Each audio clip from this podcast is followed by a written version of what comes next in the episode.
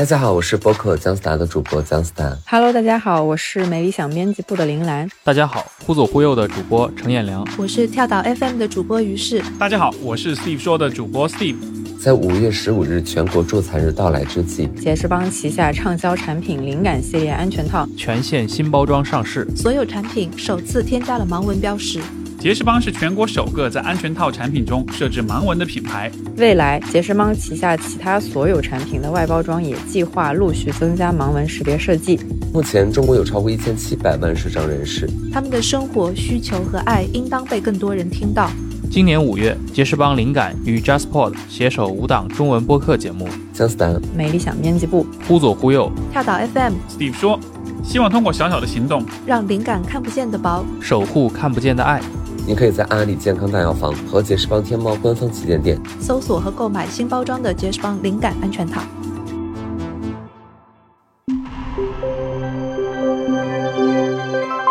JustPod。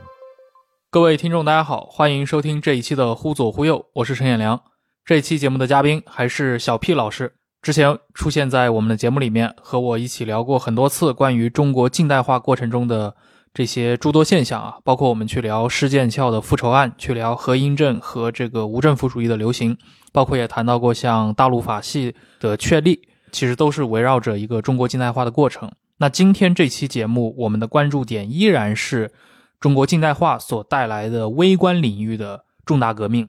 尤其是应本期节目的特约赞助商杰士邦灵感系列所邀请，我们这一期来聊一聊中国的残障人群在近代化过程中所面临的千年未有的变局，并且顺着这个议题，我们还会谈到中国在近代化变革里面遭遇的公共卫生理念的冲击。以及像包括社会达尔文主义在内的多种近代思想，在这些弱势群体面前形成的互相矛盾和反复的这种观念拉锯，啊，由此我想我们的听众可以更直观地感受到中国的这个近代化的细节究竟有多复杂。这样的一个兼具历史人文关怀和社会公益性的话题，也是忽左忽右愿意来达成这样的一期内容合作的主要原因。呃，非常感谢杰士邦灵感系列提供了这样的一个机缘。让我和小 P 可以在节目里面详细的聊一聊这样的一个话题。那么谈到残障人士、特殊人群的近代化，那我想其中盲人这个群体他的境遇是尤为典型的。我们知道，在近代以前，古代社会里面，盲人实际上是被排除出中国的主流教育以外，只有极少数的人他可以作为宫廷乐师或者说占星算卜的这种名家被列入史册，被后人记住。但是主流的这一些知识分子教育和他们是无缘，但到了近代，盲人们第一次拥有了广泛接受特殊教育的可能性。这个前提就是盲文的发明，尤其是汉语盲文在19世纪的发明啊。所以，我们今天这期首先要请小 P 老师对这个话题做一个概括性的介绍。各位好呀，那个我是小 P，首先和大家说一声抱歉哈，因为我和陈也良最近的一两个月都是各自在上海的家里面，所以说呢，现在没办法在线下陈也良他们的工作室录音，只能通过线上连线的方法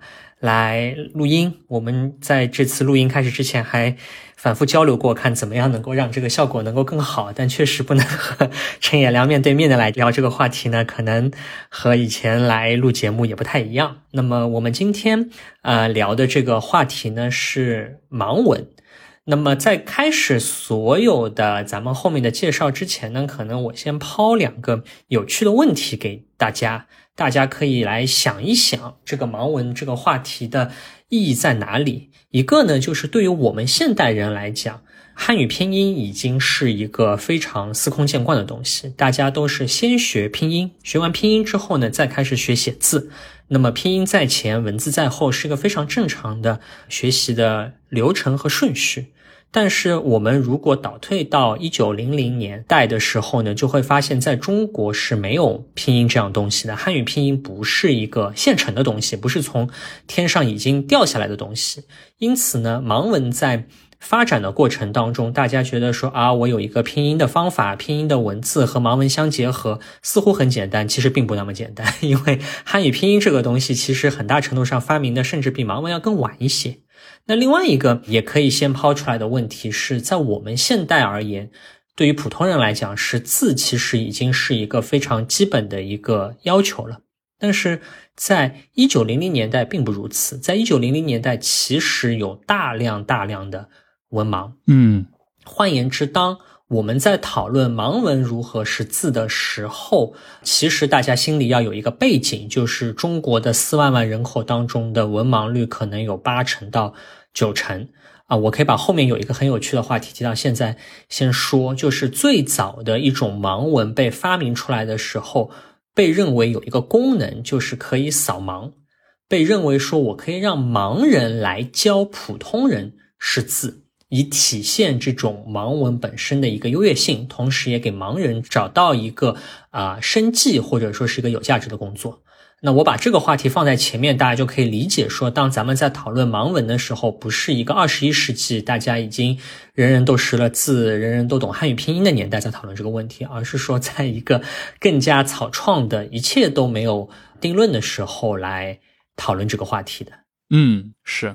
那要不我们先来谈一谈这个汉语盲文的起源吧。那我相信，对于更多的人来讲，对于国内的这个盲文的这个系统到底是怎么建立的，应该是不太了解的。我们可能只是在电梯里面看到过有一些按钮下面会印盲文，或者说在街上的一些无障碍设施当中会看到有印盲文的现象。大家可能有一个概念，说所谓的盲文呢，是一系列的点，嗯，或者更准确的讲，是一个直三横二排列的一个六点构成一个单元，然后若干个单元相组合来构成一个盲文的体系。那么这个体系呢，最早是由法国的教育家布莱叶在一八三零年代前后发明的。那么这个发明一直到一八七零年代才在。欧美得到了一个相对比较普遍化的认可，那么全世界的啊盲人，包括是帮助这个盲人来提供这个服务的人呢，都发现说这个六点的这个布莱叶法本身是有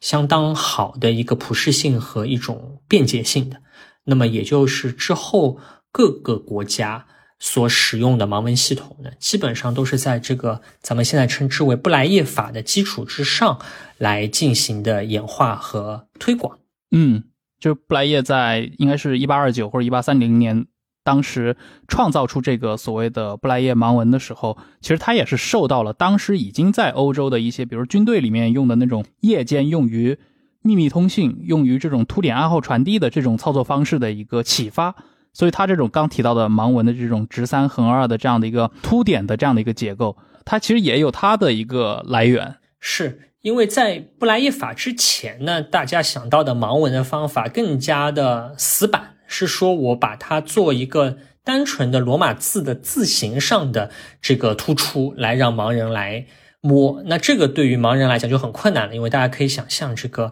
罗马字本身在摸的时候可能识别度没那么高。第二个呢，就是说当很多的罗马字密集的排列的时候呢，它对于盲人触摸来讲的难度更大。那么相比之下呢，这个凸点的这个方法呢，这个从识别的速度也好，或者包括从印刷的难度来讲，都是有比较强的优越性的。嗯。那么当然呢，这个盲文字，大家听了这个盲文字，立刻就能够理解说，整个这套布莱叶法是为了罗马字，或者说我们说的是英文字母的这个呃体系来设计的。所以对于欧美来说，这是一个非常容易接受的一种盲文体系。但是中国人实际上是用汉字、用方块字的。那么这一套体系和方块字之间怎么样来进行嫁接和适用呢？就没有那么的简单明了了。嗯，那么我们现在讲到的第一个历史上面最早最早为中国人设计这个盲文的人呢，叫做威廉·穆瑞，是一个一八七零年来华的一个苏格兰传教士。哎，我看到有的地方也把它记载，就直接叫他穆威廉。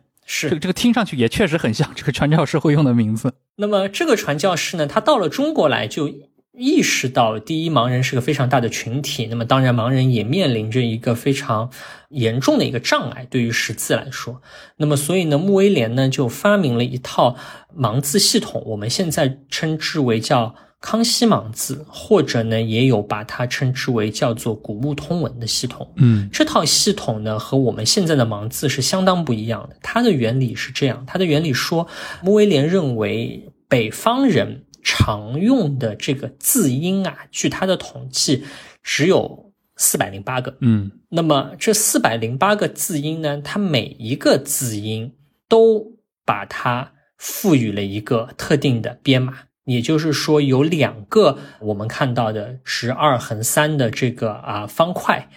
来对应一个音节。那么对于学生来讲呢，只要记住这四百零八个字音所对应各自的这个编码，那么也就能够把这个啊数字号码转换成一个具体的音，那么再通过这个音来转化为具体的这个字。听上去有点像是一个死记硬背的一个密码本一样的东西，就是我强行的给每一个读音所赋予一个特定的数字，使得中文的语音能够和一个特定的方块的这种代码能够实现一个对应的关系，而这套系统呢，就成为了中国历史上第一套盲文系统。那这里可以提一句的是，这套系统穆威廉差不多是在一八七四年的时候设计的，而布莱叶法实际上当时还没有得到国际盲文教育界的承认。那么换言之，穆威廉这个使用布莱叶法本身的这个前瞻性是很强的，或者也可以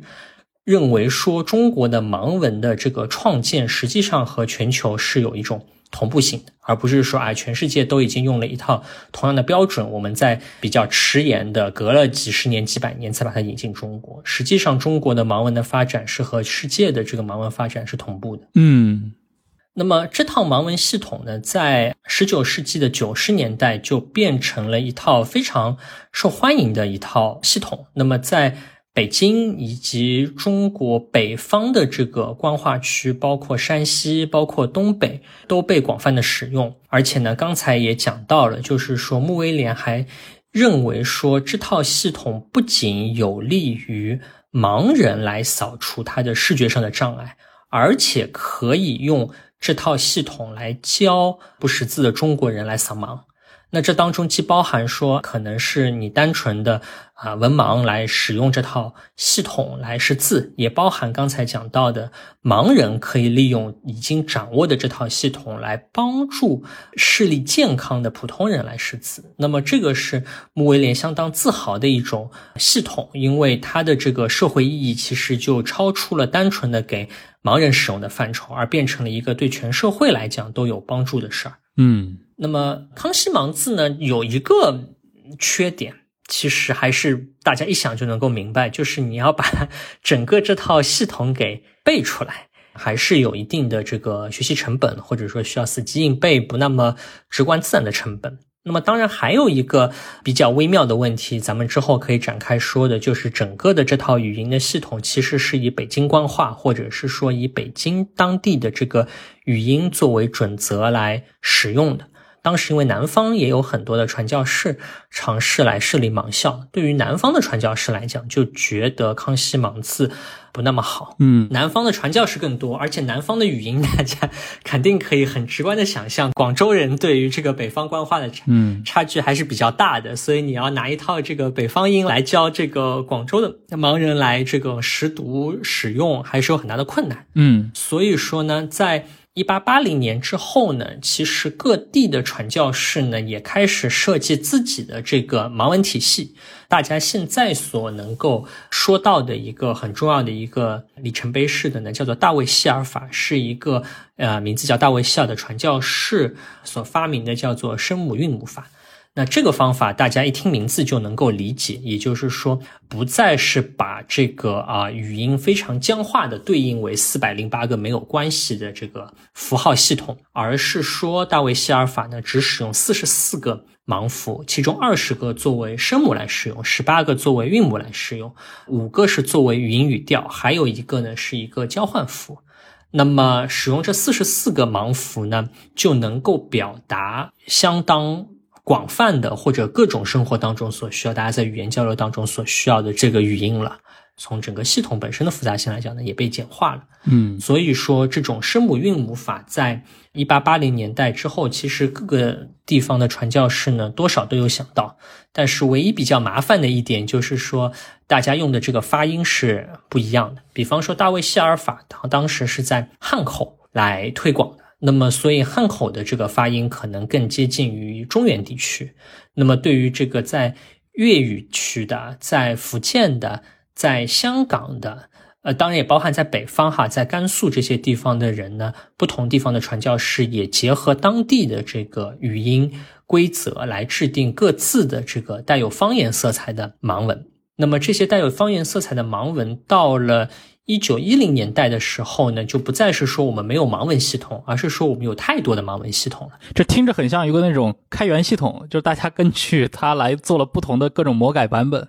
因为其实这个方法一旦被大家想到了，其实很直观，对吧？我用吗？韵声母韵母来表达一个呃文字，那当然可能大家有水准的高低各异啊，但是这个方法其实还是蛮容易想到的。那么可想而知，就依托于这个方言口语所建立起来的这个盲文系统呢，也形形色色，各不相同。那么导致的结果就是各个地方的盲人呢交流起来有困难，而且呢，盲文出版物使用不同的这个盲文系统呢，其实也相互之间其实转换起来也有困难。其实我觉得这这个中间也涉及到，比如说十九世纪的一个。中国的，比如说语言分布的一个情况，就今天的人，比如说一听到说盲文是以这个北方官话作为基调创制出来，可能他听到这个逻辑的时候不会有太大的反应，因为其实今天我们用的，比如说普通话什么的，它就是以北方官话作为基准的，所以这好像是一个自然而然的事情。但是在十九世纪，其实我们可以看到大量的像一些传教士的这个记录，像马里逊这批人，他其实提到过一个现象，就是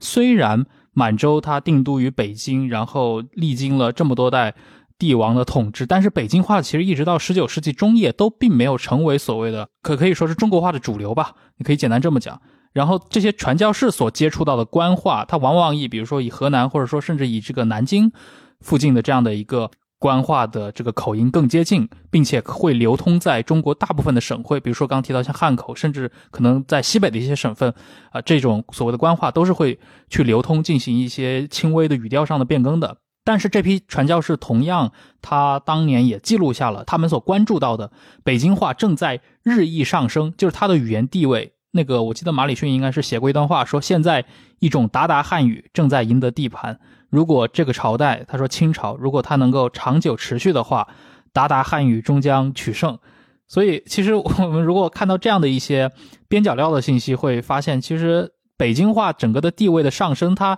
它是一个十九世纪中叶的这样的一个现象。这个现象其实正好一头撞上这个康熙盲文的发展，所以呢，康熙盲文可能只是运气好，因为它的创始者正好是一个在北京传教的传教士。嗯，但是呢，从结果上看呢。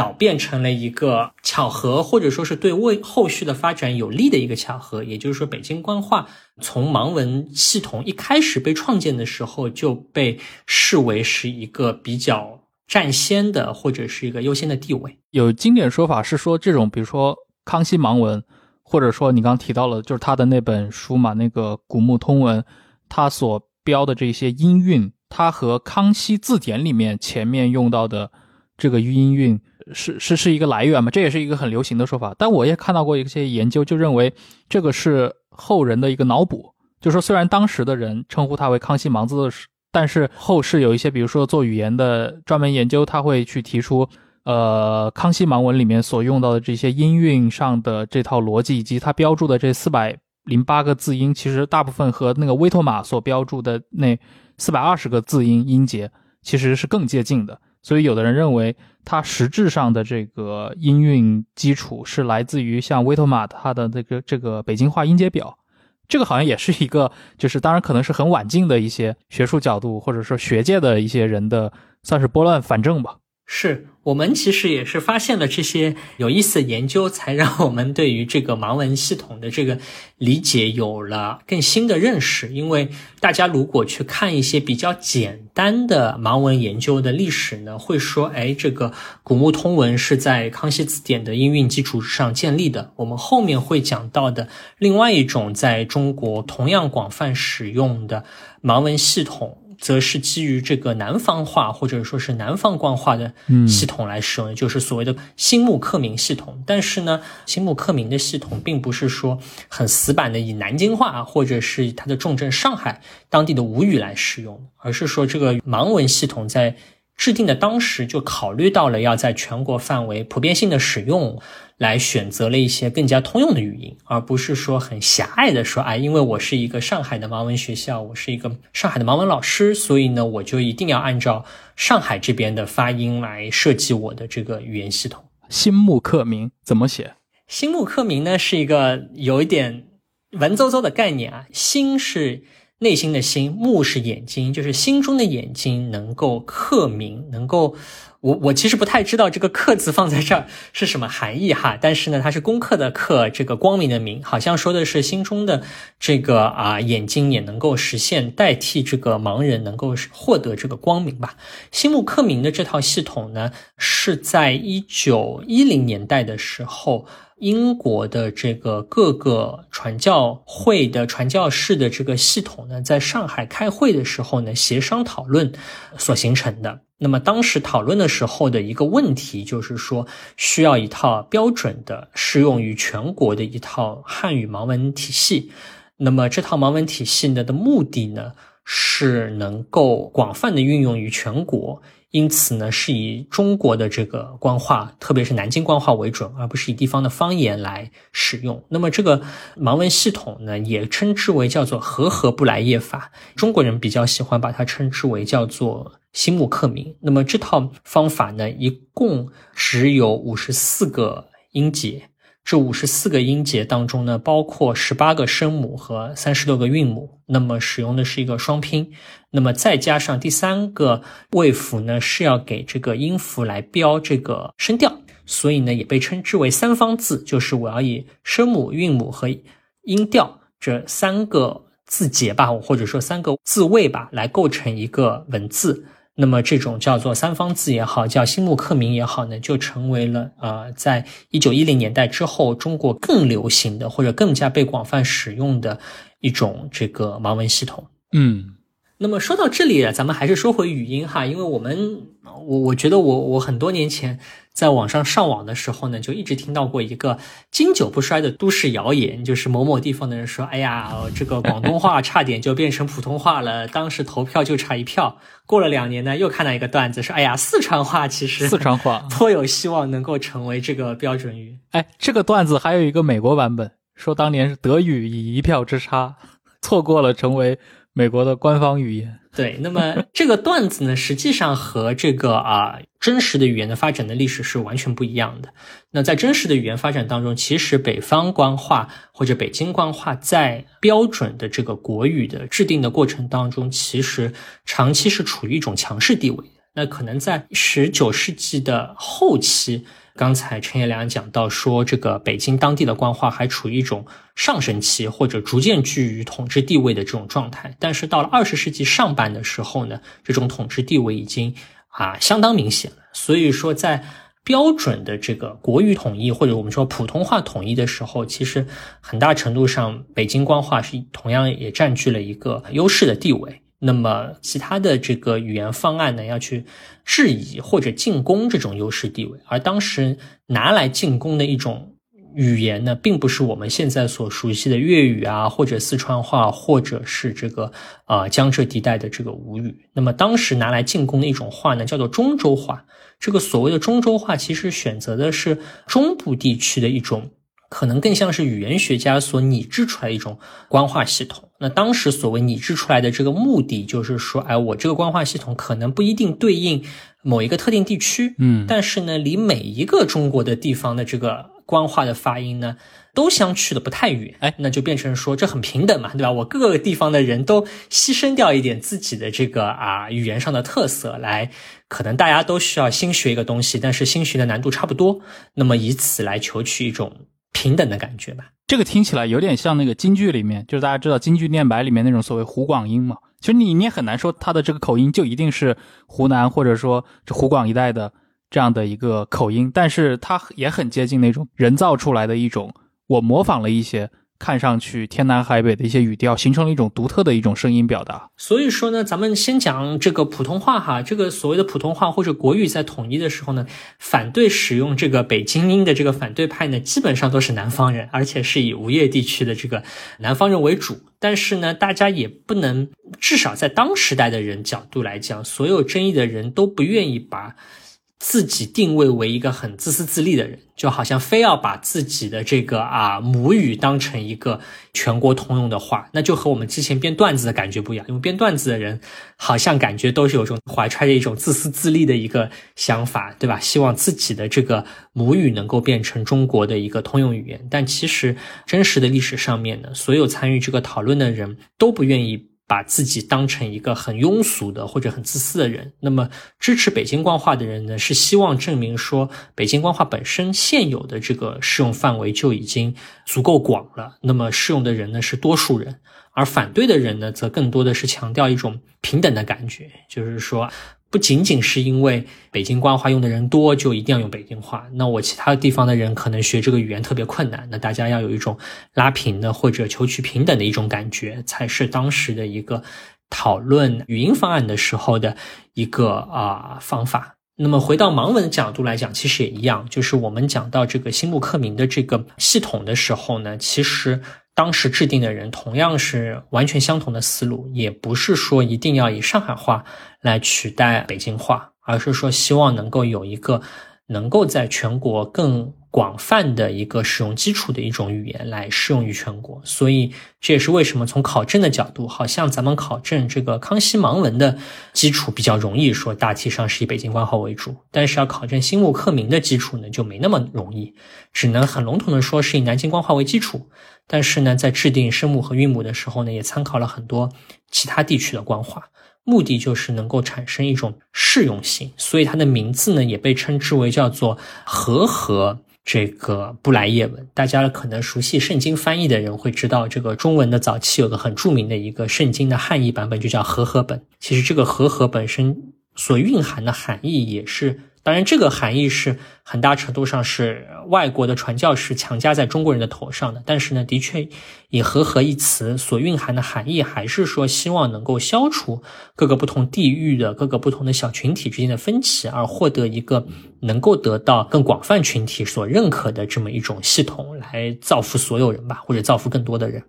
嗯，是。那你刚刚其实提到了两个大的。盲文体系啊，当然中间有非常多的一些更细分的分支，但总的来说，对吧？刚刚小 P 也提到了，就到十九世纪呃末，或者说二十世纪初的时候，中国的这个盲文体系可以说形成了以这种北方官话的这套盲文表达和偏南方官话的这种盲文表达为代表的两种啊。再到后来的话，它又是一个什么情况呢？再到后来呢，就很有意思。实际上，从一九二零年代开始，咱们知道的这个新木克明的这个盲文体系被发明之后呢，其实是更受欢迎。嗯，因为它比较方便，这个声母韵母法确实比 要背一个四百零八个字的一个密码本要方便。嗯，但是呢，有一个很有趣的一个现象，这是当时的人就发现的，就是说新的盲文体系在社会上面。推广比较容易，在盲校当中推广比较难，在新设立的盲校当中呢，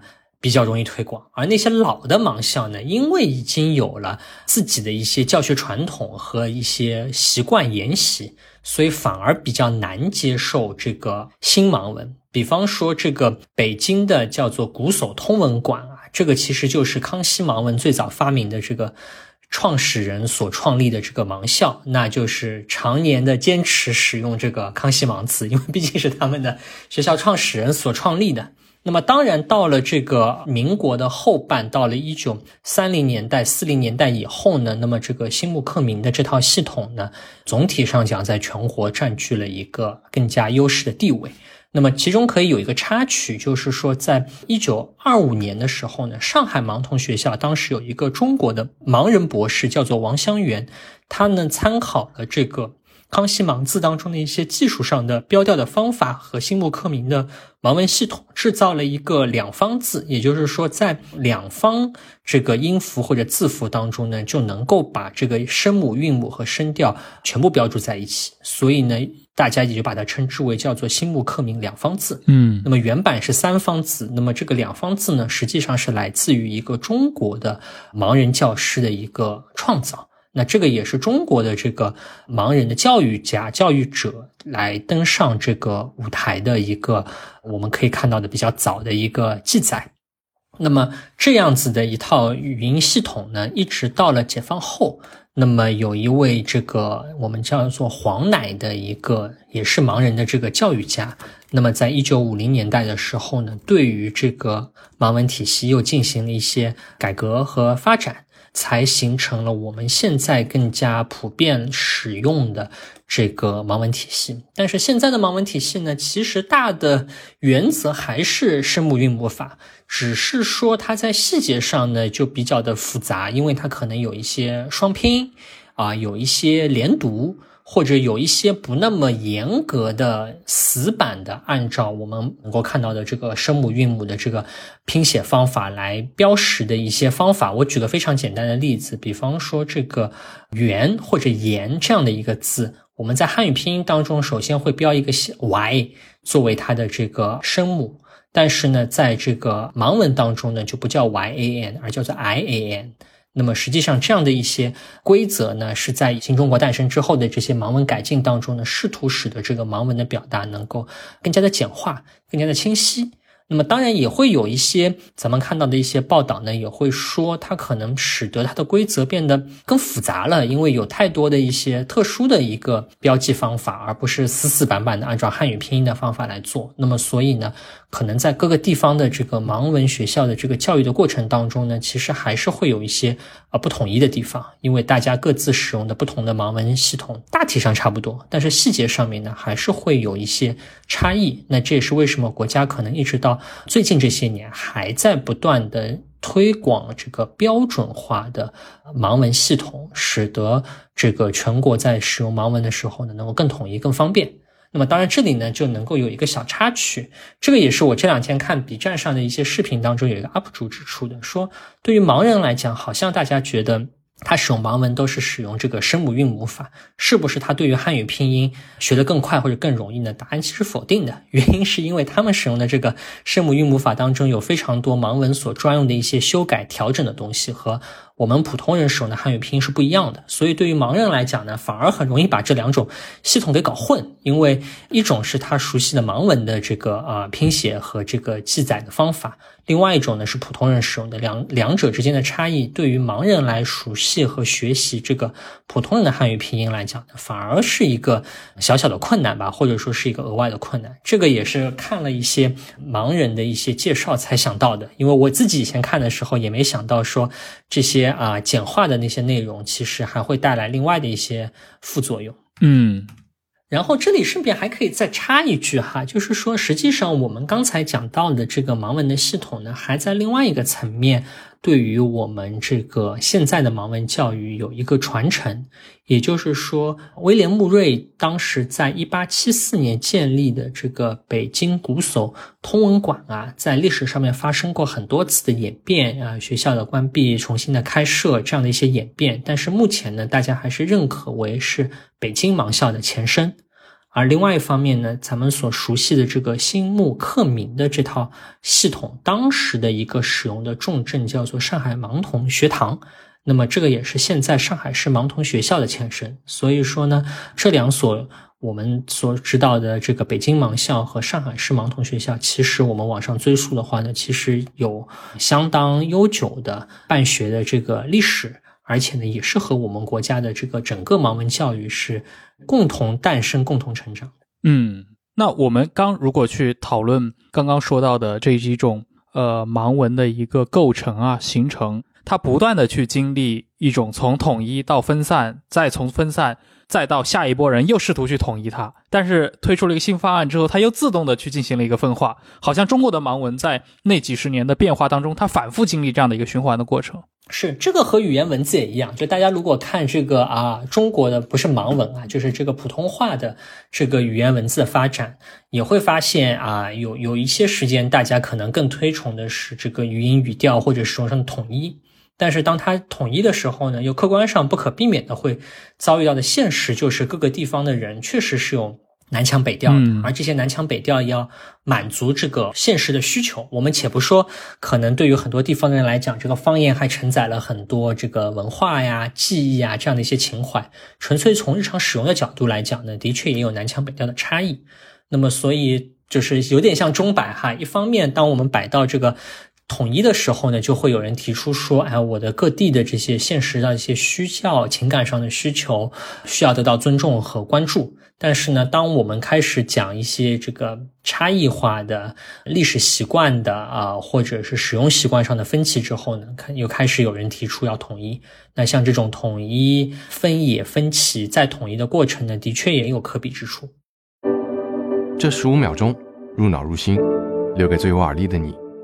JustPod 二零二二年广告招商现已全面展开，现在就关注微信公众号 JustPod，回复广告了解详情。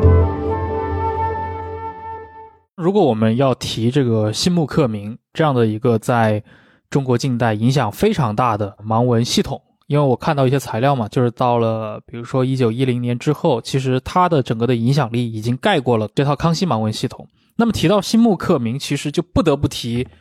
这个近代历史上很著名的一个外国人啊，一个英国人，就是这个富兰雅。他和西木克明是一个什么样的关系呢？这里呢涉及到几个有趣的一个小问题。第一是新木克明这套系统到底是谁发明的？其实没有一个很。很明确的答案，对，过去很多就直接说是富兰亚发明了它，创造了它，对吧？但现在看起来也不是很靠谱。对，因为我们我们其实找到一篇文章，那篇文章写了一个好长好长的一个脚注来说，哎，关于新木克明的发明者和创制地啊，有很多不同的地方，A 说什么，B 说什么，但可能考证起来都很难，因为大家也能知道，说我们去考证一个二十世纪早期的一个不那么受关注的话题的时候的材料，其实比较稀缺。所以说呢，到底是谁发明了？其是不那么统一，况且本来新木克明这个所谓的和合法，也就是博采各地之长，或者说是试图统一这个全国各种分歧的这么一种盲文系统，所以说可能找不到一个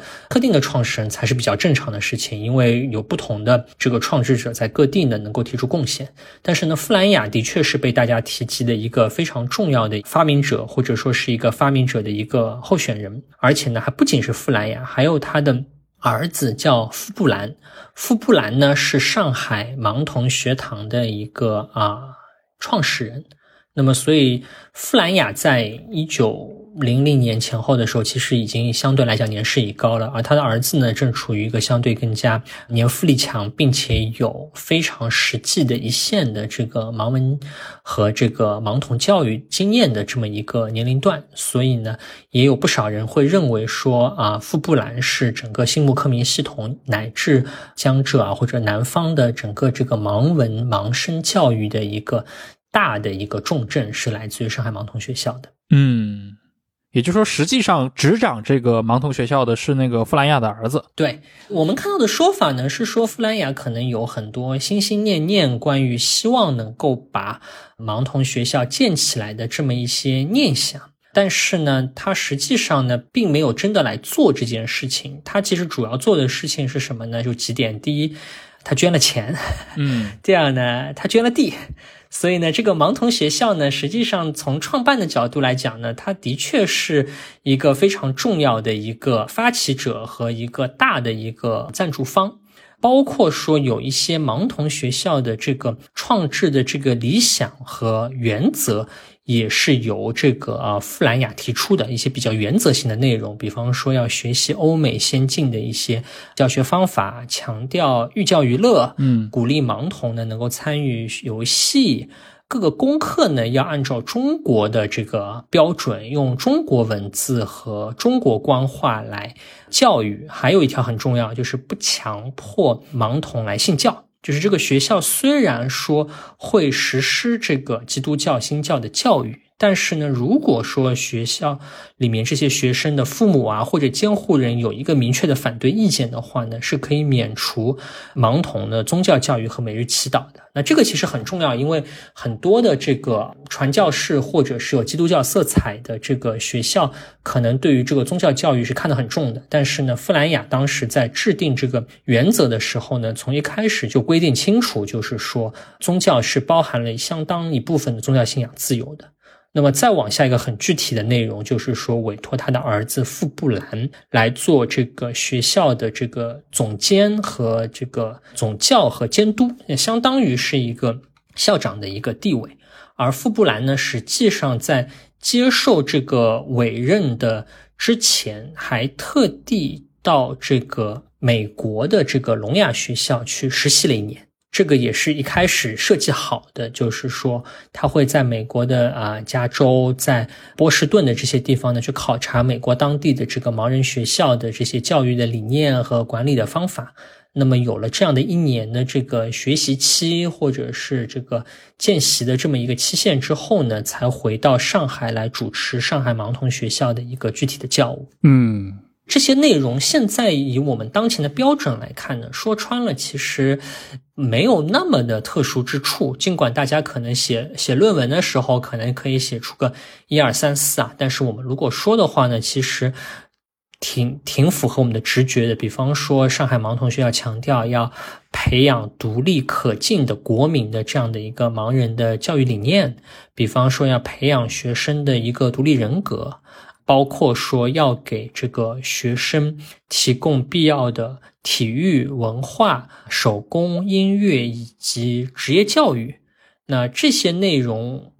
好像没有那么出奇，以我们现在标准看。但另外一方面，你要在一九一零年代、二零年代去举办这样的一所学校，针对盲人的学生，并且能够把这些内容都做好、做到位，或者说有这么一份心把这些事情做起来呢，的确还是一个非常。困难或者说非常艰辛的一件事情。嗯，是的，而且在整个的这个汉语盲文的这个创制过程当中，包括在流传过程当中，好像我们刚刚其实说下来这么长达几十年的这样的历程，其实像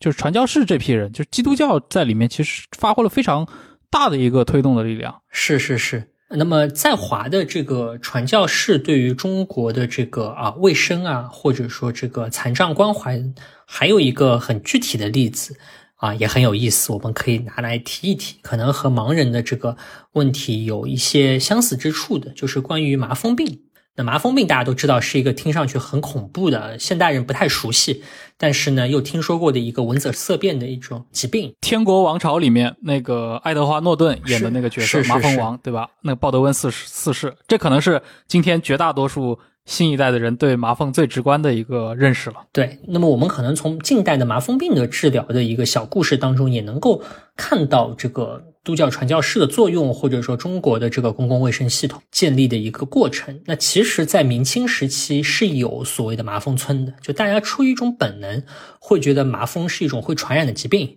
那我们就把得了麻风的人关到一个与世隔绝的一个偏僻的山村，集中隔离啊，让他们集中隔，让他们自生自灭就完了了。那当时呢，这个采取的一个方法呢，有一点点像包税制，就是说我找几个人叫麻风头。就是这个麻风病人当中，可能比较能言善辩、比较灵灵巧的一些人，让他们当当头。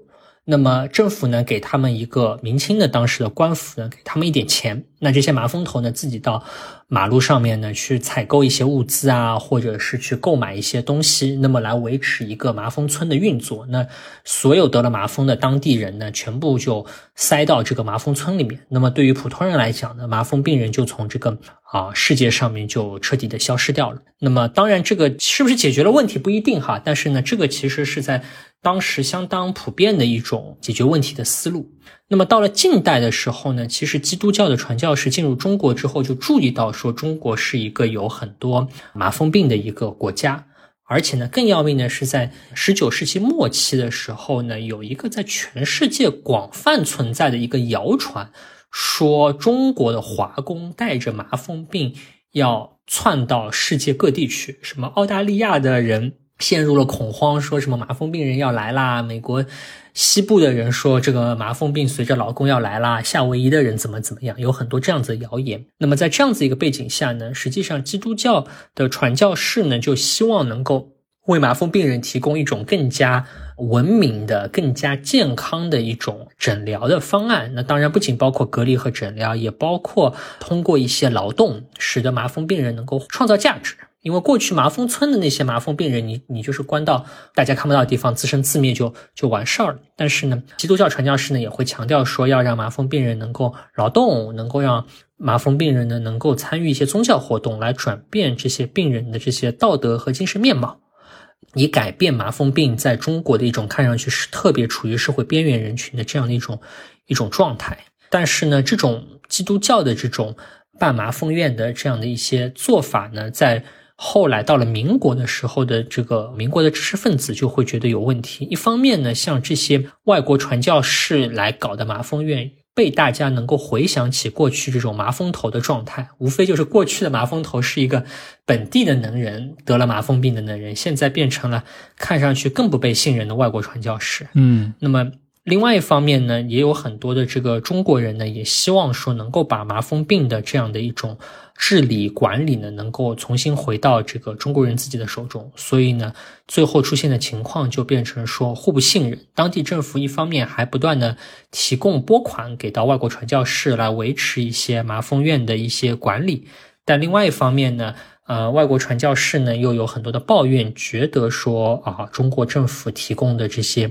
资助呢，和比方说在美国，呃，教会所能够获得的资助相比呢，就大为不足。那么，所以这种状态可能一直维持到建国之后。那么，当然，这个各国的传教士都退出中国了之后呢，新新中国有了一套完全不同的、有更强的政府参与的或者政府管制的一种状态，来使得麻风病在中国得到了根除。但是之前这个从清末一直到民国。的这个过程呢，可能就是一个非常典型的一个中国的政府、中国的知识分子和来华的传教士围绕着一个社会边缘人群来，来来发生各种各样关系的一个案例吧。当然，在这个典型案例当中，可能麻风病有点不同的地方在于，同时中国还要面对外国的一些质疑和怀疑，因为的确在很多国家会认为说啊，中国的这个啊在对外输出这个麻风病。那要解决这种质疑，这种对于华人的一种排挤或者歧视呢？对于当时的中国人来讲，特别是那些有涉外的这种背景，或者甚至已经在国外的这些留学生或者驻外官员来讲呢，也是一个非常现实的一个问题。对，而且就是今天的人需要去理解那个年代是处在一个所谓的就是麻风病大流行的那样的一个时代，尤其是进入到十九世纪，中国人对于麻风的这个恐惧其实是在急速的提升的，因为。好像就是在十九世纪晚期之前，其实虽然中国几个世纪以来一直有麻风病或者麻风村的存在，但是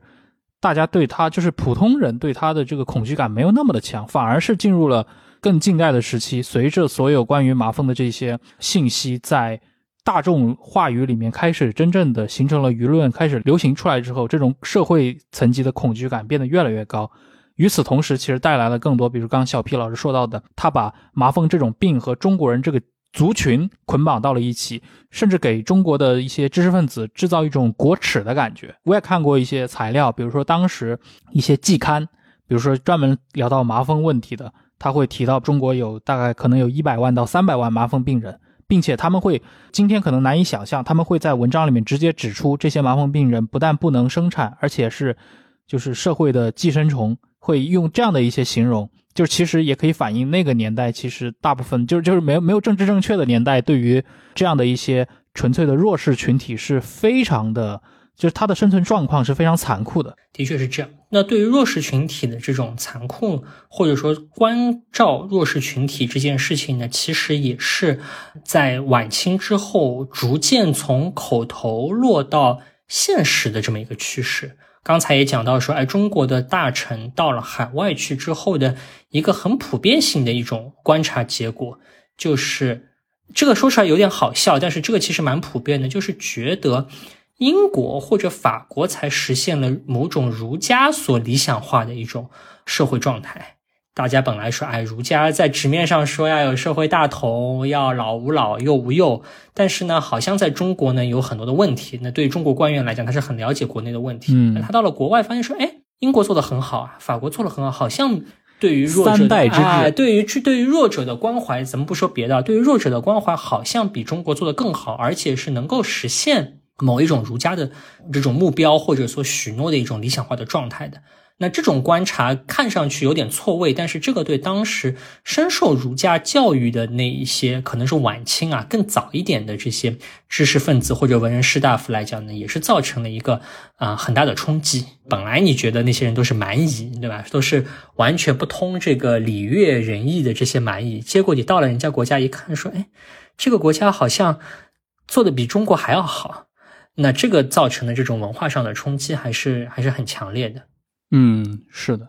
在整个的这个这么长达几十年的这样的历程，其实像传教士这批人，就是基督教在里面其实发挥了非常大的一个推动的力量，但是它反过来其实也带来了不少局限嘛，就是我们也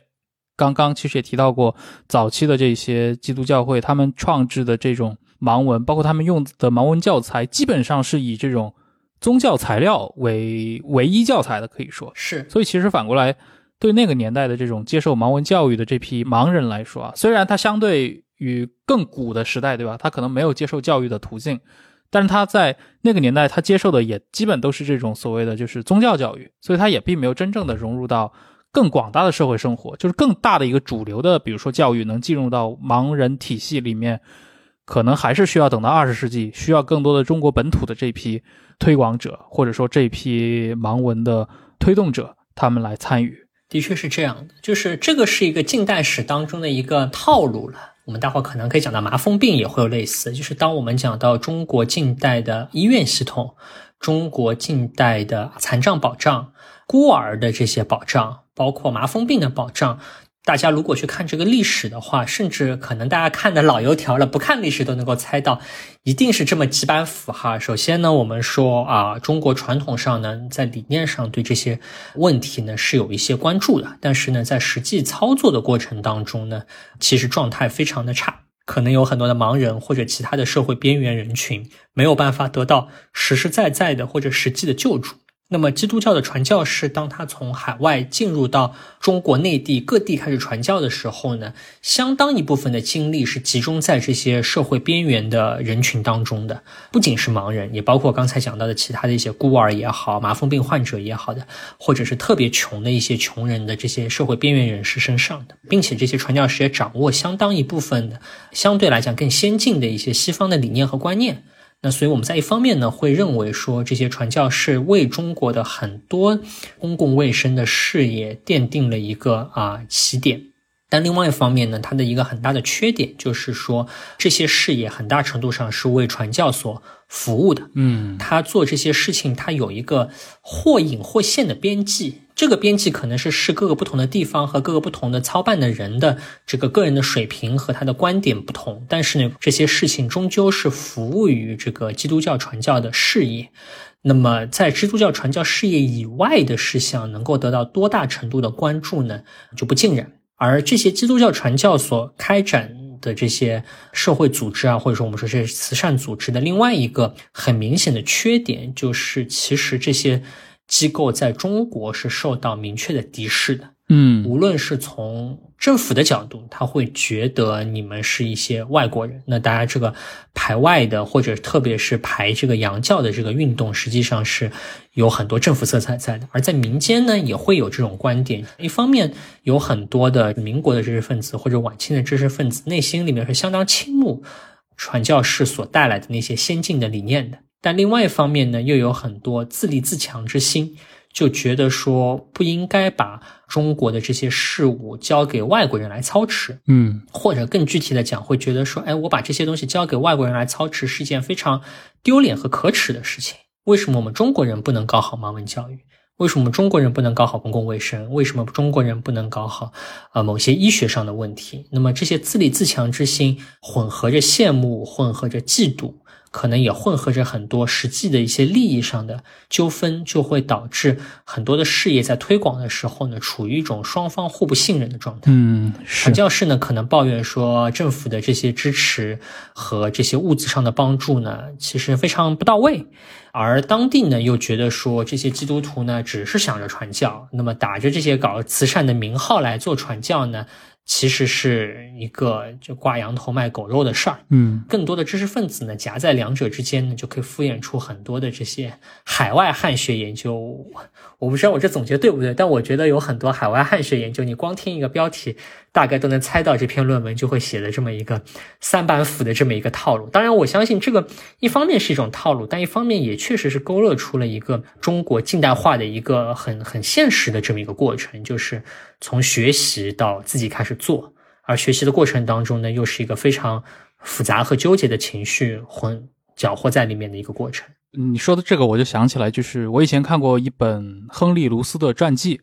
如果听说过他的人，肯定会知道，他可以说是二十世纪美国最重要的出版人，《时代周刊》、《生活杂志》、《财富杂志》都是由他创办的。而且他是一个就是在美国二十世纪中叶去影响了整个的政治的这样的一个媒体人吧。那卢斯自己的话，又是一个非常清华的人，这个就跟他自己的这个家庭出身有关系。他是出生在山东烟台那边，出生在知府。然后他就是这种所谓的当时的这个传教士家庭，他的父亲，当然他跟那种之前提到过来中国做这种盲文啊、搞盲校这批什么苏格兰圣公会的人不太一样，他是从美国来的，那个应该是美国在十九世纪下半叶，在八十年代的时候有那种所谓福音运动，所以大量的比如耶鲁的高材生啊什么的，他们就跑到世界各地去。传播福音。那亨利·卢斯当时他的父亲就是来到了中国，在山东那边定居，生下了他，所以他从小在山东的这个海边长大。然后他后来才回的美国去创办了自己的这个《时代周刊》，因为《时代周刊》是一个和政治介入特别深的这样的一个媒体。包括像丘吉尔二战回忆录，其实最早就是在上面发以专栏的形式来发布的嘛。那么卢斯好像就回忆过，在那个义和拳运动的时候，他们的很多的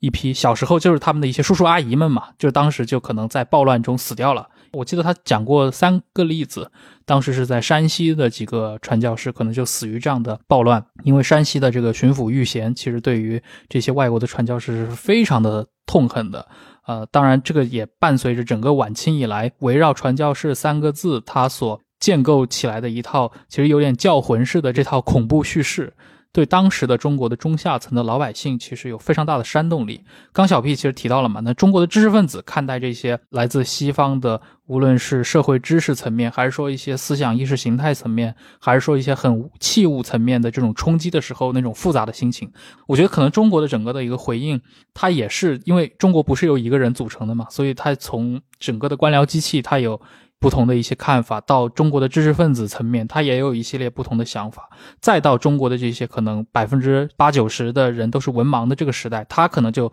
更多是一些更朴素的一些反应。我也找过一些这样的案例啊，应该最早可能对于这套所谓的呃助盲助残的这套西方世界的认知最深的，反而是一些可能呃出使海外的一些官员，比如说清末的时候那个刘锡鸿，刘锡鸿是一个保守派的。官员，他跟郭松涛这种人就很不一样。他是一个从整个的政治定位上来说，显然就是一个偏保守的。用今天的话说，是站在历史潮流对面的这样的一个人物。但是他当年去到英国之后，他也在自己的日记里面承认说，伦敦人最喜行善，而且他特意提到了，就是英国的残疾人，他不是在救助机构里面徒手做食，而是在特设的工厂里面能够参与生产劳动。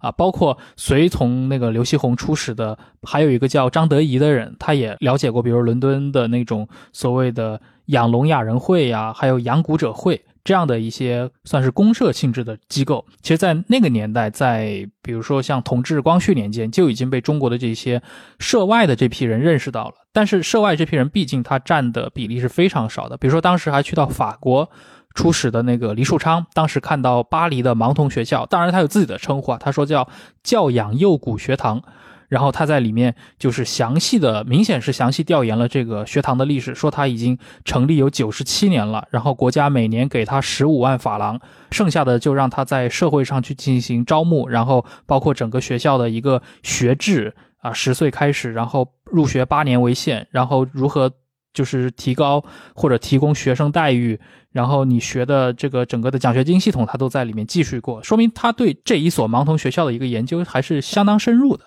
所以我们可以看到，在那个年代的话，其实整个的西方，尤其欧洲，经过近代化之后，这样的一套可能是基于这种平等博爱的这套系统，以及它的科学进步所带来的对于残疾人救助的便利，其实从影响中国知识分子的层面上来说的话，它有一个很大的一个网络，在不断的影响中国人啊。然后在这个过程当中，不同区域、不同阶层的中国的这些。人群这些民众又基于一些特定的历史事件，会产生不同的，在我们今天看来会有点矛盾的反馈啊。有的时候是看到的是那种很盲目排外，有的时候又发现其实大家似乎是从善如流，有的时候又是积极的响应，同时都发生在同样的这个近代化的过程当中。所以呢，我我觉得这件事情可能我们抽出盲人这一个小的群体而言呢，我们可以稍微再拓展讲一讲，就是。我们刚才讲到的富兰雅不仅仅是一个盲人的或者是盲文的这么一个创始者，嗯，实际上傅兰雅是在一八六零年代开始是受聘于江南制造局的翻译馆，所以就变成中国在一八六零年代大量的来自西方的先进文化书籍的翻译者。如果我们现在大家去找这个傅兰雅的这个个人介绍的话，可能更加夺人眼球的，或者更加会被优先看到的内容，倒不是在盲人方面的一个小小的一个 一个枝节，而是更主要的是说他是格致书院的最早的一个创始者。那么同时呢，也是一系列的这个公共卫生、化学这些西方科学知识的一个翻译者、普及者。对，包括个人卫生的许多西方的一些啊教育类的文献，或者说是介绍类的文献，其实最早也是由傅兰雅翻译引进到中国的。卫生这个词。有一种说法都是他选择来使用的，嗯，并且改变了过去的中国更传统的在这个古汉语当中的对于这个卫生的这个含义，而具有了现代的意义，也是由弗兰雅来来赋予它的这么一个含义的。哎，这个好像不是特别寻常哎，一般我们知道近代的很多这种用词。很多时候是先经过，比如说日本知识分子的转译，然后再由清末的大量留日的这个群体直接从日本引进，比如说什么警察呀这样的一些词汇。然后你刚提到的是傅兰雅，他有可能当然是一种说法了，认为他直接参与了“卫生”这个词的创造，这好像也是不太多见的。这个呢，其实就涉及到傅兰雅的这个翻译工作呢，可能和我们现在所理解的这个翻译不太一样。傅兰雅。他本人的西方的科学知识，包括中文的能力，其实都有限。或者我们更直白一点讲，他个人去做一个翻译，实际上未必能够翻得好。嗯，所以说傅兰雅的翻译工作是和很多中国的合作者共同完成的，包括我们很熟悉的徐寿，嗯，大家可能在教科书当中看到过他名字，包括徐建言、华恒芳。所以呢，这些翻译的词其实不是傅兰雅一个人的创造，而是说是由傅兰雅和许多中国的同事。共同创造和完成的那富兰雅汉化组对，当然富兰雅呢在对外宣称的时候呢，经常把这些合作者的这个贡献给抹掉，说这些东西都是他一个人翻译的。但是，那当然这个当中也包含了很多大家的这些微妙的小情绪在里面哈。但是呢，我们如果比较公允的看这个事情呢，的确这个内容不是富兰雅某一个人的个人英雄主义式的一个创造，更像是一个。集体创作的一个成果吧，应该说是江南制造局的一个集体创作的成果。嗯，那么我们刚才讲到的这个书呢，可能也可以再展开说一说。有一本书叫做《化学卫生论》，那这本书呢，实际上就是傅兰雅翻译的，介绍西方的这些个人卫生，而且是使用一些可能我们现在更熟悉的那些化学的一些啊原理啊，生物学上的原理来解释这个个人卫生的这么一些书籍。那么其实也是。最早引进到中国的有关这个卫生，当然它主要是个人卫生的这个作品，就是来自于弗兰雅。嗯，哎，这本书它好像它的那个本来的一个名字就是日常生活中的化学嘛。对，它反而翻成了这个化学卫生论这种带有明显的一个近代气息的这样的标题。就我们可以想象，如果今天这本书再出版的话，反而它原来那个标题，对吧？那个日常生活中的化学，好像是更符合今天的一个出版习惯。是是是。那么，当然这本书其实很有意思，我觉得这里可以略微展开一点哈。就从这本书当中，也可能正好我们可以牵连到另外一个维度来理解这个啊中国的现代化。比方说，在这本书的原来的书当中呢，这个书是一个苏格兰的农学家在十九世纪的上半叶撰写的。这个书当中实际上是包含了很多偏见的，尽管包含了一些当时的。以现在标准看也很不科学啊，当时的一些科学理论，但是呢，有些理论是包含明显偏见的。比方说，这个书原书的作者就认为中国人已经很适应吸鸦片，所以中国人吸鸦片就不那么有毒，而欧洲人还不那么适应鸦片，所以欧洲人不能吸，但是中国人吸鸦片。没啥不行，嗯，那这种观点一方面包含了一些仿佛有的这个科学观察和比较，但另外一方面呢，其实又包含了一些当时代的这个偏见。而等到这个书翻译到中文的时候呢，实际上就不太一样了。那么它原书当中其实对于这个鸦片贸易的这个评论，其实以中国人的标准来看是很片面的。但是他翻到中文的时候呢，其实化学卫生论就很明确的提到说，鸦片这个东西对于全世界所有国家的人都是有同等的影响的，不是说啊，你中国人吸鸦片如何如何，印度人吸鸦片如何如何，西方人吸鸦片又如何如何，这种区分以殖民地和这个殖民者来做区分，或者以这个西方和东方来做区分，本身是没有道理的。那么像这样的一些翻译呢，不知道是弗兰雅个人本人的创造，或者说是和他的各个这个中国的合作的伙伴们一起的一个创造。但是起码我们可以看出，就是当这些西方的知识所引进到中国的时候呢，其实已经有了一个转消化和转译和再传播的一个过程。而这样的一些作品到了中国的读者那里呢，又有不同，因为梁启超实际上是一个很明确读过化学卫生论的人。嗯，那么梁启超读到这个化学卫生论的时候的理解，就不仅限于我们要搞好个人卫生啊，我们学到了一些先进的西方科学和西方的这些养生的手法。而把这件事情呢上升到了一个民族存亡的高度，就是说，如果中国这么多的人不掌握这样的一些卫生的方法的话，不掌握这些治知的道理，不把治知的道理应用于这个日常生活当中的话呢，那么长此以往，实际上对于这个国家而言是有一个危险的。那从这个角度来讲，就是中国的这个知识分子在读到这些西方的这个作品的时候呢，又给他赋予了更多的。更宏大的叙事，或者说把它和这种救亡图存的这种，或者说面对西方威胁的这种大问题，又又重新拉了回来。好像这种是一种长期的。可以说是一种耻感教育吧，就是比如说像刚刚提到的这个书，本来仅仅是一个关于个人卫生层面的这样的一个作品，对吧？但是梁启超他们这那一代的知识分子，他们往往会选择把它延伸到一个，其实就是一屋不扫，何以扫天下啊？你作为一个中国人的个体，如果连个人卫生搞不好的话，那这个国家这个民族都会被认为是不洁的，你的卫生是没有达到一个文明人的。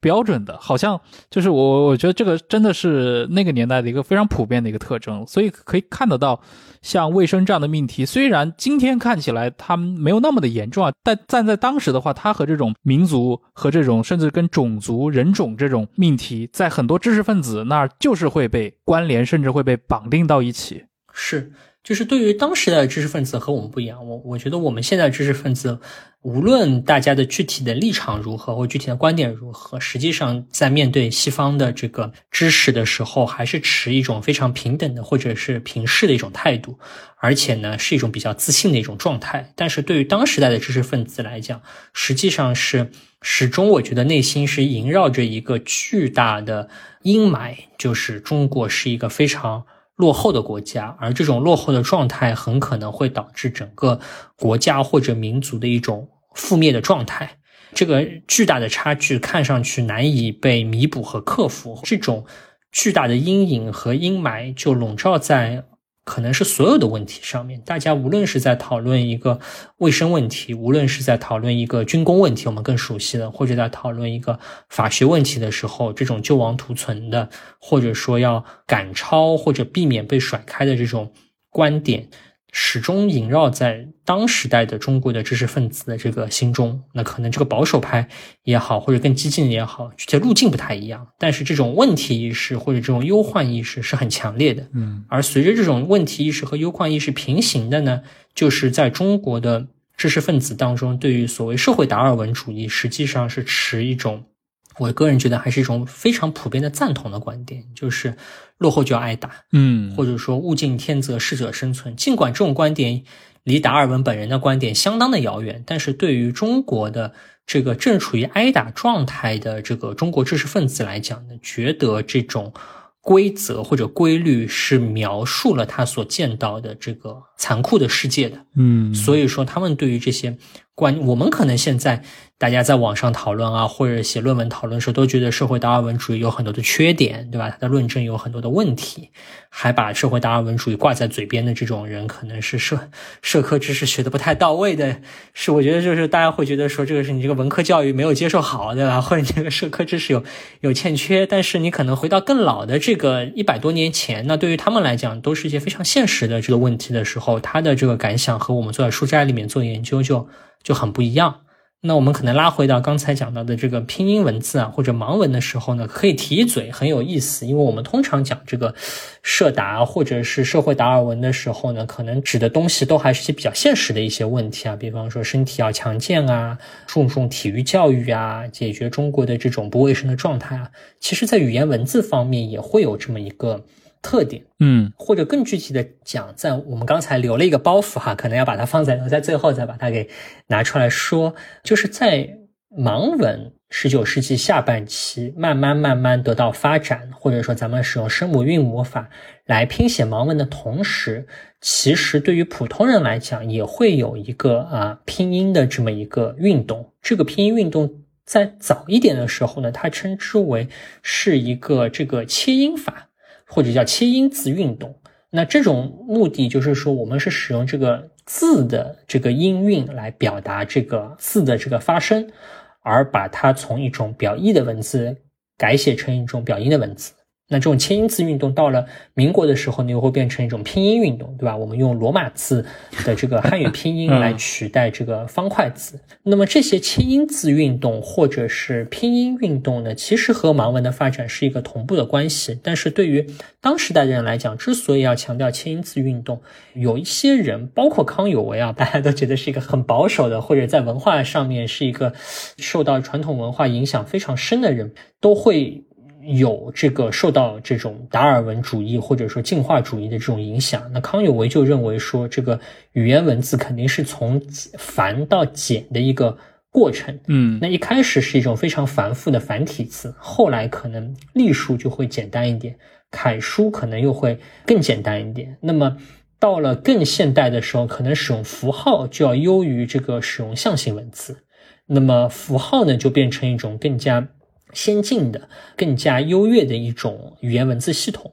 那么，这种观点其实并不仅限于康有为啦，其他很多人也同样认为，就是说我中国传统的这种表意文字、方块字，在这个现代化大潮当中，实际上是一个拖后腿的存在，或者说是一种应当被淘汰的一种落后的东西。应该把中国的文字从。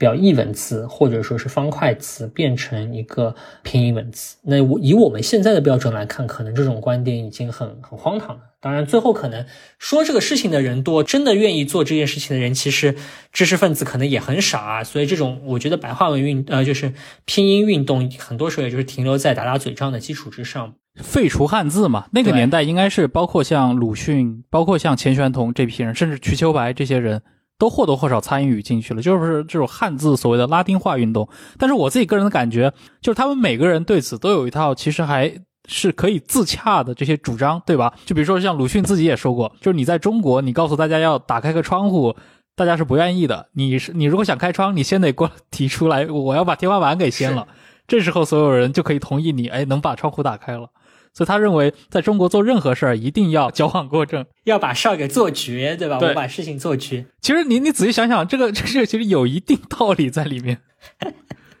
对，那么包括我们上回讲到的刘师培，其实也明确的讲过，说他要引用这个英国大儒斯宾塞的这个观点，嗯，也要来强调说这个 文啊，社达的这种观点，语言文字是在进化的，越进化这个文字要越简单，那么那这种简单实际上就包含了拼音文字。所以我们在讲到社达的时候，其实它对中国的影响不仅限于这个身体肉体上面的一些东西，或者我们有的时候会更加隐晦一点的，会说啊，梁启超或者当时很多人有一些种族主义的观点，认为说黄种人如果不奋发的话呢，可能会被白种人怎么个消灭掉，或者会被落后。但同时呢，好像又很不讳言的认为黑种人天经地义就是比较劣等的民族。那这样的一些，可能是我们在讨论社达的时候更容易。看到的一些话题，但其实，在语言文字领域也有类似的影响，因为其实是同一波人，对吧？对同一波打笔仗、写文章、印杂志的人，那他们在语言文字领域，他们同样在考虑相同的问题。嗯那所以说，当然这个可能离盲文有点远啊，但是我觉得大家在讲盲文的时候，也可以考虑，其实中国在当时的这么一个环境下面，不是说已经有一套非常成熟的。白话文、汉语拼音、简体字的系统，在这个基础之上，咱们搞一个盲文，而是说，在盲文草创的过程当中，其实中国普通人所使用的语言文字到底该往哪个方向走，同样是处于一个悬而未决的状态。好像我们看到的论文当中，很少有把这两件事情串在一起说的。嗯，对，似乎说盲文的人更多还是从特殊教育啊、盲人的这个扶持保障的角度来讲这个问题。当然，这些东西很重要啊，我觉得这些东西都很重要。但另外一方面呢，可能也可以想到的事情是说，它其实是在一个更加庞大的历史背景之下，这可能也是能解释为什么有所谓的可以由盲人来教文盲。这个对于我们现代人来讲，可能已经很难理解了。你去大街上找个人说，怎么能用盲人来教文盲？但在当时可能是一个很很现实的考虑，因为本身普通人可能也也在面临一个是否是要拼音化，呃，普通人也在面对啊、呃，到底中国的这个标准的国语是用哪个地方的发音的时候，盲文的发展其实也是中国现代化发展的诸多话题当中在不断的平行推进的一个话题。嗯，没错，而且。你刚刚说到的，像钱玄同、像鲁迅那一代人，对吧？他们这种所谓的，呃，无论是受到这种激进思想的影响，还是说他们对于比如说汉语也好，对于一些其他的方方面面的一些主张，在今天的人看来，乍一听感觉非常的极端啊。你比如说钱玄同，他除了主张废除汉字以外，他还有一个很著名的名言嘛，说男人过了四十岁就该死掉。呃，但他自己过了四十岁，他也没有去自杀。所所以我觉得像那一代人，他们很多时候的这种暴论，也是基于一个。就是时代情况使然，是，哎，刚其实整集都聊了非常多的，他从一个创制啊，就是这种汉字盲汉语盲文，它从发端到它呃变得谱系非常的复杂，到中间历次，对吧？从前清到民国时代，不断的有人来参与整合，包括从一开始基于西方的传教士团体，到后来中国自己的知识分子来参与到盲文的推动，甚至刚刚小 P 甚至把它和中国本来的这个汉语拉丁化运动做了一个对比，那么到。比如说，我们知道这个新中国建立以后，一直到现在，我们今天来说的话，盲文它现在是跟比如说这个视障人群，它是现在是一个什么样的关系呢？嗯，其实我们在查论文的时候呢，发现了一个有一点出乎意料的一些报道。大家可能在直觉上觉得说，盲文应该在随着国家经济的发展，或者或者说随着全世界各国家对于残疾人的这个救助的意识的提高，应该是能够得到很大程度上的发展。但是实际情况呢，却不太如此。实际情况是说，盲文在全世界的使用的人数和这个比例是在降低的。比方说，我们可以看到有些论文说，美国的盲文读写是有危机的。嗯，在一些其他的西欧的发达国家也一样。那其实原因呢也很简单，原因是因为除了这个盲文以外，现在科技其实可以提供给盲人其他的一些辅助的一些手段，比方说可以读书。我不一定要一定要去手用手去摸一本盲文的书，我可能有一个有声读物，能够把一本书朗读给盲人听。那这样的一些辅助手段呢，可能对于我们之前讲的晚清或者民国的人来讲是完全不可想象的。但是对于现代人来讲呢，确实是一种非常有力的工具。那也包括我们，比方说在使用手机的时候，就有很多助残、助盲、助障的这么一些啊手机的功能。那么使得盲人，哪怕我们摸了一个苹果手机，上面没有任何的凸点，没有任何的这个不来液的这些系统，但是同样可以给盲人来使用。那么这样的一些措施或者手段呢，可能我们看到的论文当中应该讲是分两面哈。有一些人呢会把它称之为是一种盲文的读写的危机，认为这些问题呢是应当被尽量的削弱或者克服的。但也有一些文章呢就认为说这可能是一种新时代的一种新发展，不一定一定要非要拘泥于盲文这样一种特定的提供给盲人的一种形式。那么有了更新的科技，有了朗读，可能最早是磁带，现在是互联网，甚至是有一些啊在线的实时的这样的一些辅助系统，那么可以提供给盲人一个更加贴近现代化的、更加新颖或者更加丰富的一些这个辅助手段。那么所以说呢，可能对于我们现代而言来讲，那当然我们因为都是外行哈，只能转述一些这个我们看到的一些论文和报道，可能也正好处于一个。新时代的，或者说盲文的，处于一种转折和发展的一个新的阶段吧。嗯，没错，版本更新了，因为有毕竟是有更多的选择了。就大约时代变了，对吧？我们现在有有有有新技术可以来来帮助盲人了。那其实我觉得是一个好事了。对，今天我们聊了非常多的跟盲文啊，包括跟近代中国的公共卫生理念相关的这样的一些议题，从传教士到中国的这些知识分子，包括到政府人士。以及各种民间机构都在推广像盲文这样的一个用今天的形容词可以说是无障碍设计这样的一种交流媒介的过程中，都发挥了作用。其实像我们今天在录播客，播客本身也是一种对视障人士非常友好的内容媒介。呃，我想如果我们的听众朋友里面也有视障人士，也希望我们做的这些节目长期以来是可以为你的生活带来一些陪伴，带来一些乐趣。最后还是要感谢一下本期节目的特约赞助商，知名的两性用品品牌杰士邦。在今年五月十五日全国助残日期间，杰士邦旗下的畅销产品灵感系列安全套会对包装进行全面的更新。它的一大特色是将盲文加入外包装上，更贴心的服务视障人士。据我所知，杰士邦应该是国内第一家将盲文运用于产品设计的安全套企业。就像那句口号说的：“看不见的薄，守护看不见的爱。”那未来无障碍设计也会在杰士邦旗下更多产品中推广和使用。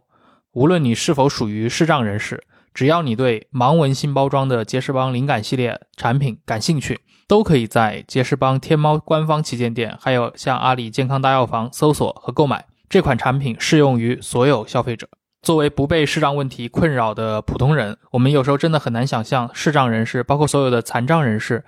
在日常生活中所遇到的挑战，我们希望更多爱心人士、企业和社会力量可以共同关注这个议题，一起努力改善残障人士的生活。好那我们今天节目就录到这儿非常感谢小 p 老师的参与那我们下期再见。好谢谢大家拜拜。